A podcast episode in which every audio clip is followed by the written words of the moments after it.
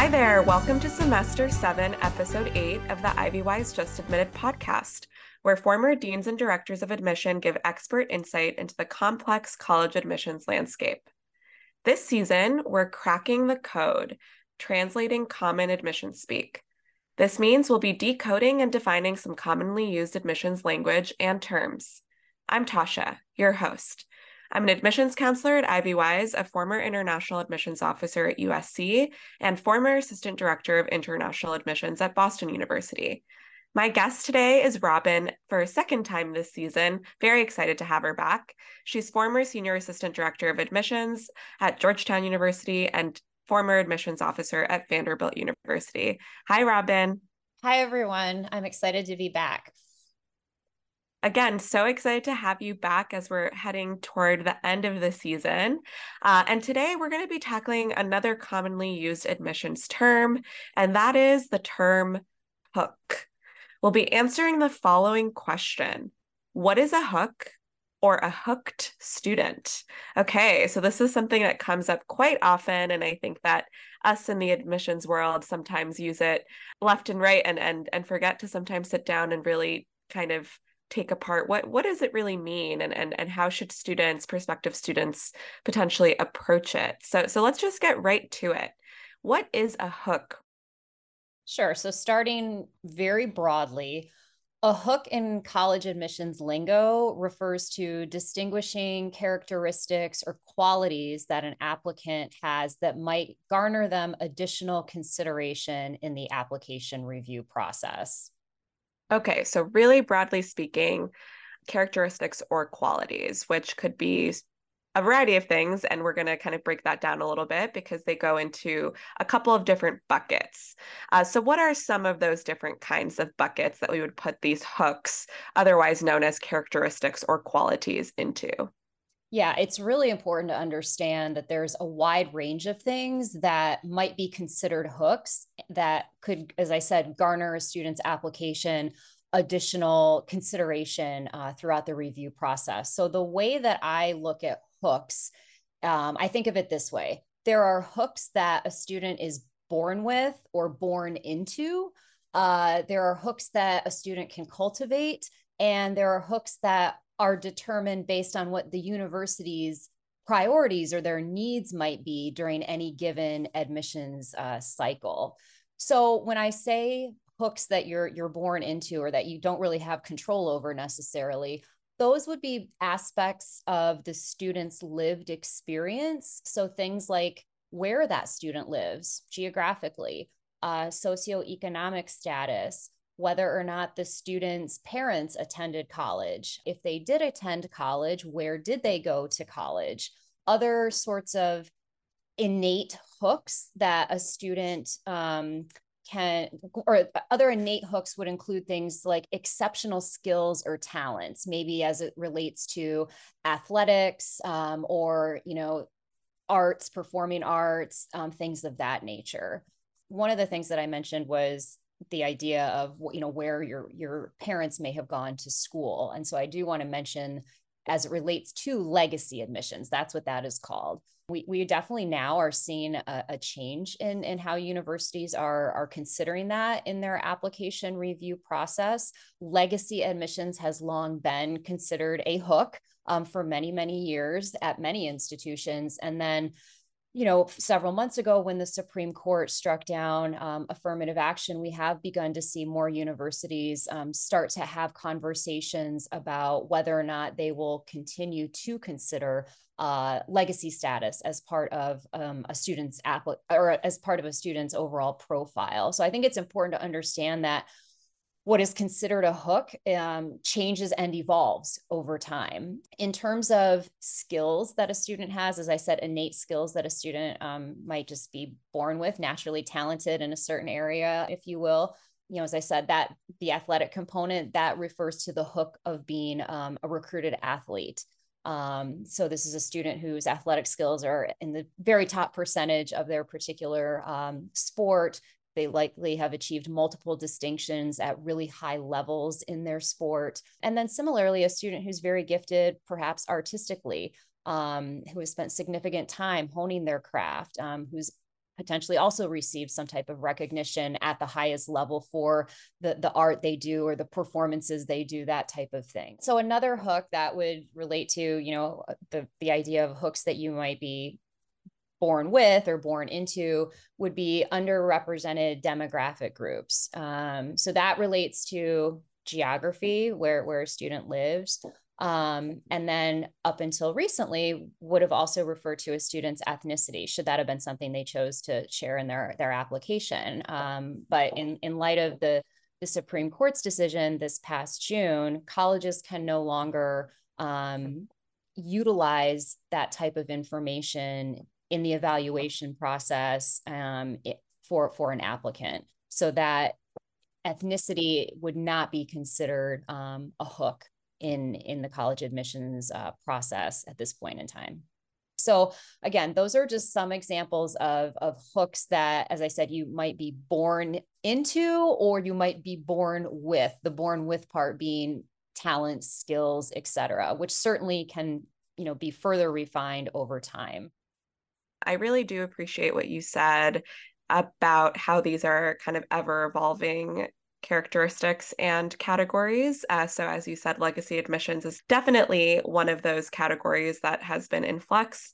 Um, particularly just this year has been a big part of the conversation uh, and you know we can talk a little bit more about historically maybe why uh, some of these categories like legacy legacy admissions have been hooks in the past and continue to be so but might you know continue to change as institutions change the way that they approach these categories.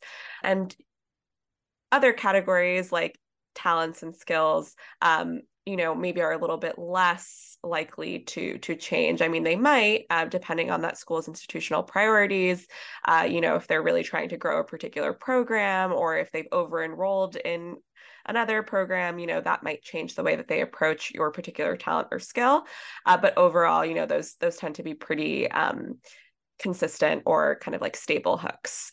Okay, so can a student create a hook if they don't think they have one? I think that students often come to us with these kinds of questions where they say like, okay, well, I'm I'm learning more about this process. I understand what you're saying, but can I whip this up out of thin air or is it something that just has to already be true? right. I know what you mean. A lot of students will say to us, well, I, I don't play a sport or I play a sport, but I'm not going to be recruited or that kind of thing. And, and the, the reality is that yes, students can absolutely build their profile or cultivate a, a hook that might make them more compelling to an admissions office. And i think that's where the distinction is when it comes to hooks. There you can absolutely be a competitive applicant to many many universities including highly selective schools.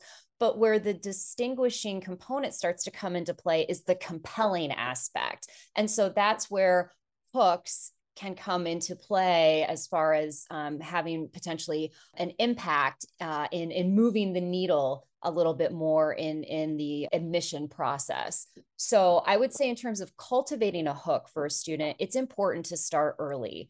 To be very honest, it's it's more challenging if if a student becomes more aware of the need to have a hook when they're a junior because within months they're going to be working on their college application. So I think it's important to start early because typically to create an authentic hook, uh, there needs to be sustained involvement and commitment um, over time. So I know a word that you know we often use at Ivywise when we talk about students is is the idea of there being a pointy um, student. I'm gesturing to make a point, even though no one can see me.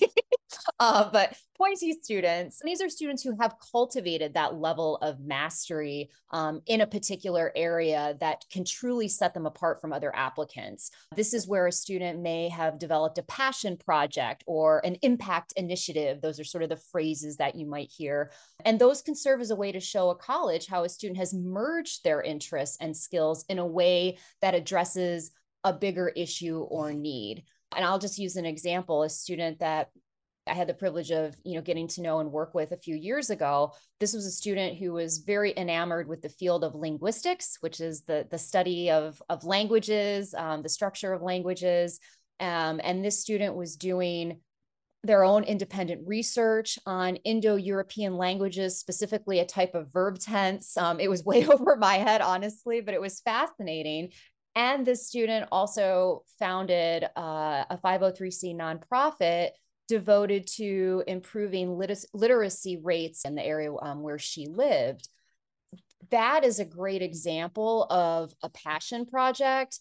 And it's a great example of a student that merged academic interests with other interests she had beyond um, just the, the linguistics itself, but the broader issue of literacy. Um, so, a social issue, and merging those two things together to create an initiative that is continuing to have an impact uh, in in that student's local community.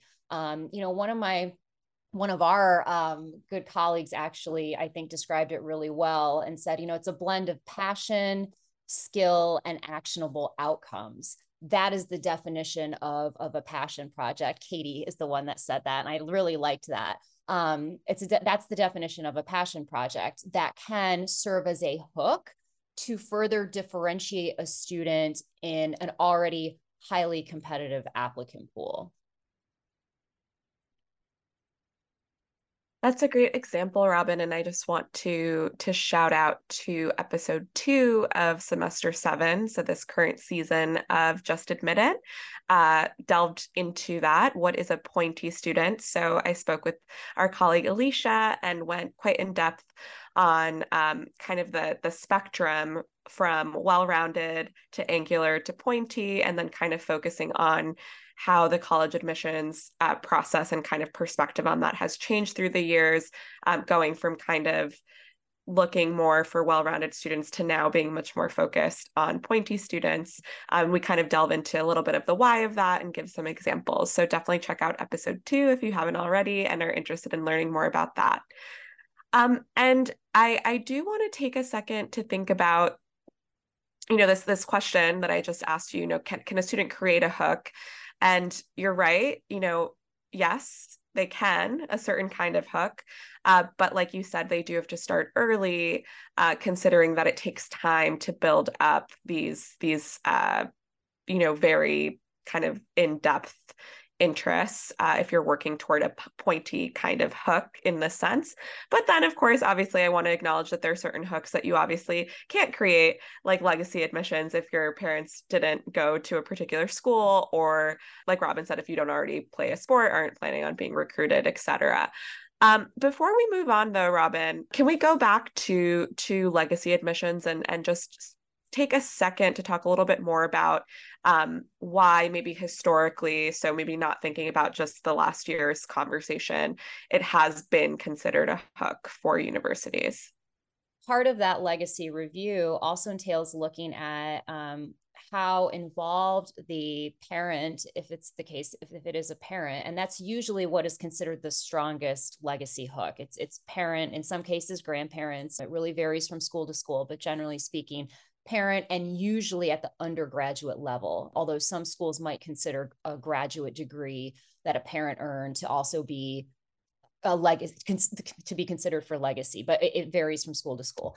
But the reasoning behind that is because colleges want to maintain good relationships with with their alumni. Um, alumni donate to to universities. Um, that is a way that the university um, maintains its funding um, and keeps programs running and, and all of those sorts of things. And so uh, it, it's long been important for for admissions offices to ensure that they do have space for for legacy applicants to maintain that that relationship um, with with their alumni um, because the idea is well if if this student whose parent attended here if that student comes here that student is likely to also become an you know a, a, donating alum down the road once once they graduate and sort of continuing that that cycle um, of, of you know bringing in um, money for for the university to continue to enhance programs and facilities and, and things of that nature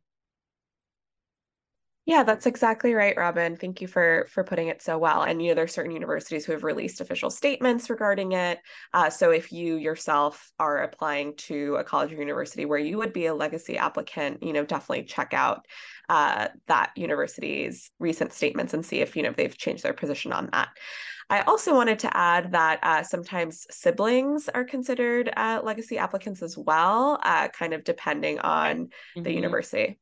Yeah, that's a great point too. Um, and yeah, and if anything, it just goes to show how much it can vary from school to school in terms of how they define legacy and how, if at all, it can play a factor in the admissions review process. Exactly.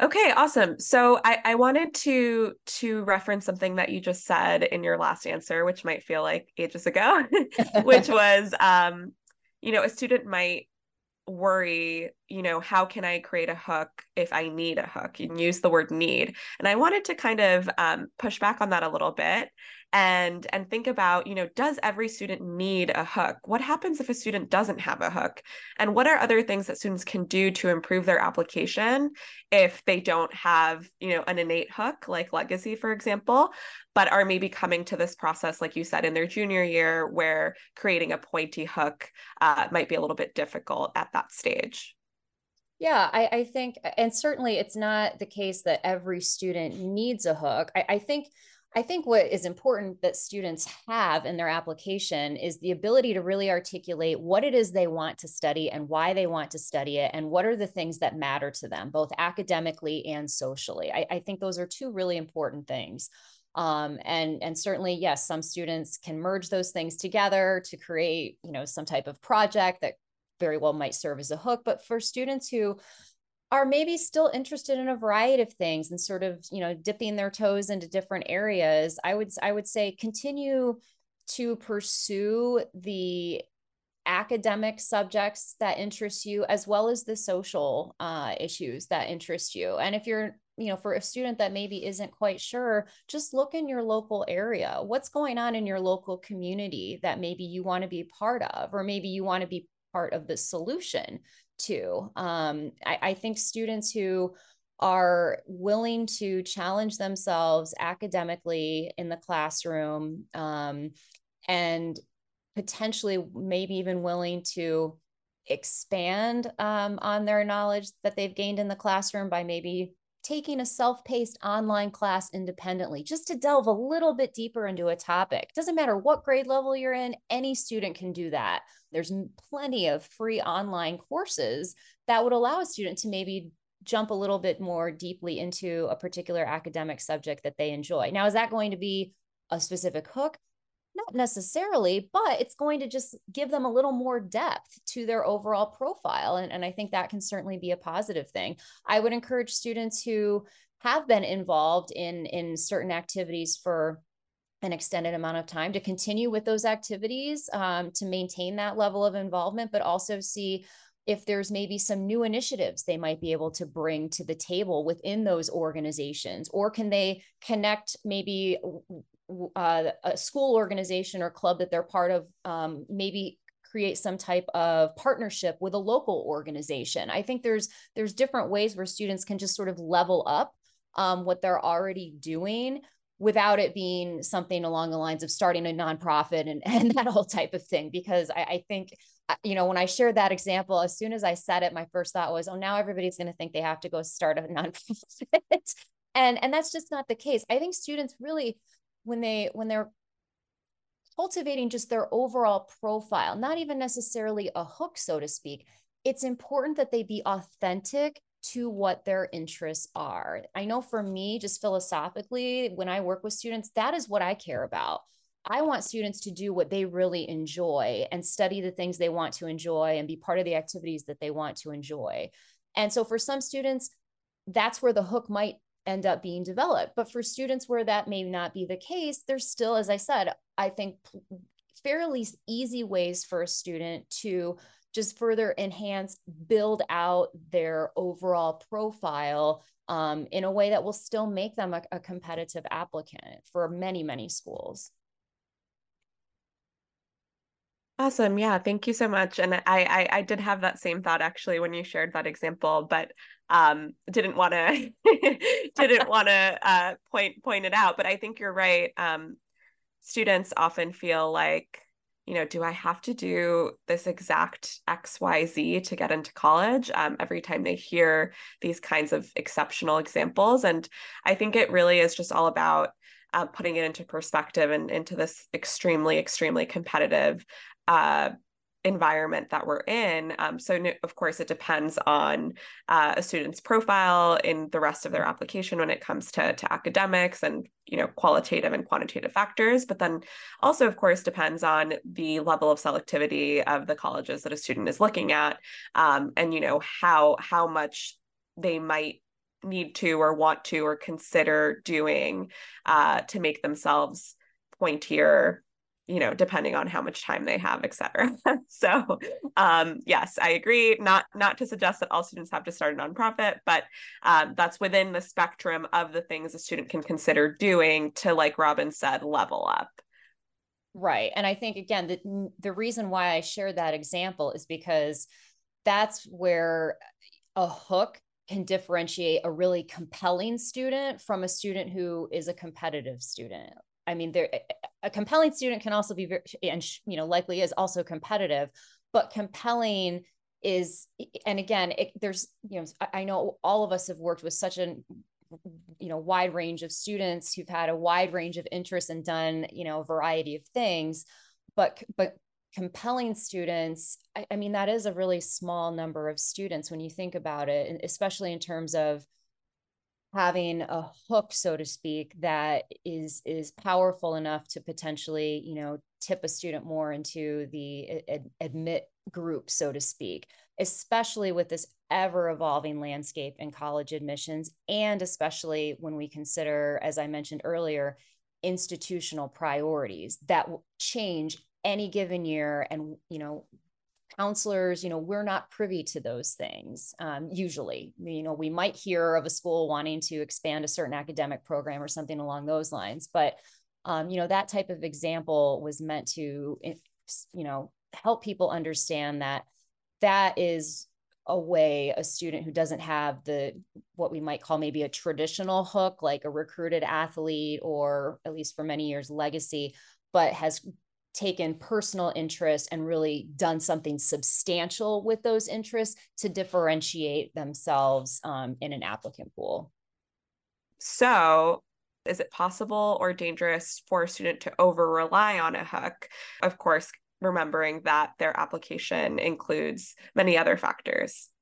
Right. I mean, I almost think it's time to come up with a new term, honestly, because hook implies, you know, you're they're getting hooked and brought in right? And i think all of us ha- have worked with with students over the years where there was a very clear hook and for reasons beyond you know our our control that student you know w- was not offered admission to a particular university. So i think it's incredibly dangerous to just assume that because one has what one thinks is a hook that that there's no guarantee. There's just absolutely no guarantee in college admissions. And i think it's important when it comes to managing expectations um, to not make any assumptions about how much influence a particular hook may have on on the admissions decision you know at, the end of the day again i go back to institutional priorities. Essentially i mean that's the third type of hook that that i mentioned um, you know the university's needs. That that's a hook the student can't control and the student's not privy to that information. As i said you know and we're we're you know rarely are either. Um, and so i think again this goes back to the importance of having a balanced list of schools um, and certainly based on the student's profile and, and whether or not there there's a hook as as we've been defining it um, during our conversation today it's still important to have a balanced list of schools. Even a student that is a legacy to a university that still considers legacy admissions they still need to have a balanced list of schools um, which means a range of schools that have a, a range of um, acceptance rates because at the end of the day, we're just in this incredibly unpredictable um, admissions landscape right now. And we have been for quite a few years. And I, I don't know about you, but I feel like it continues to get even more unpredictable um, every year when admissions results come out. So I think a hook might give students and families, uh, you know, a sense that a school might be a shoe in. And I would caution anyone from taking that mindset into their application process um, because as i said there there just are not there, there is just absolutely no guarantee in that regard. Hence why i think we need to come up with a new term because hook just just don't think it really captures it anymore. Yeah robin I, I couldn't agree more and i think um you know, maybe I, I could have done a whole episode this season about legacy admissions, and maybe we'll consider doing that in the future. But I do think that uh, especially when it comes to legacy admissions in this current landscape, it's really, really important for students to not over rely on that hook. Um, also considering, you know, just how much has changed since perhaps uh, a student's parents or or especially grandparents uh, went to a particular school. If we're looking at the Ivies or any of the top top most competitive institutions, their their admissions rates have plummeted even in the last 10 years. So not to say that, you know, a student is any less worthy than their parents of that particular admissions. It's just that the the overall landscape uh, and competition has increased so much that it can be dangerous to assume that just because of the legacy hook, um, a student would be considered as competitive as perhaps their parent was, you know, 20, 25 years ago, just because so much has changed. Um, so that just about wraps up this episode of Just Admitted. Thanks so much for being with us, Robin. And for all of you listeners, stay tuned for a new episode every other week throughout the fall. Next up, we'll be answering what is yield and why is it important? In the meantime, you can catch up on all of our previous episodes by visiting our podcast page and be sure to bookmark our knowledge base for additional help with navigating the complex and competitive admissions process. If there are any topics you'd like us to cover in the next semester, please email us at podcast at ivywise.com. And don't forget to follow us on socials for more resources on the higher ed landscape. You can find us at Follow Ivywise. From Ivywise, I'm your host, Tasha, and this has been Just Admitted. See you next time.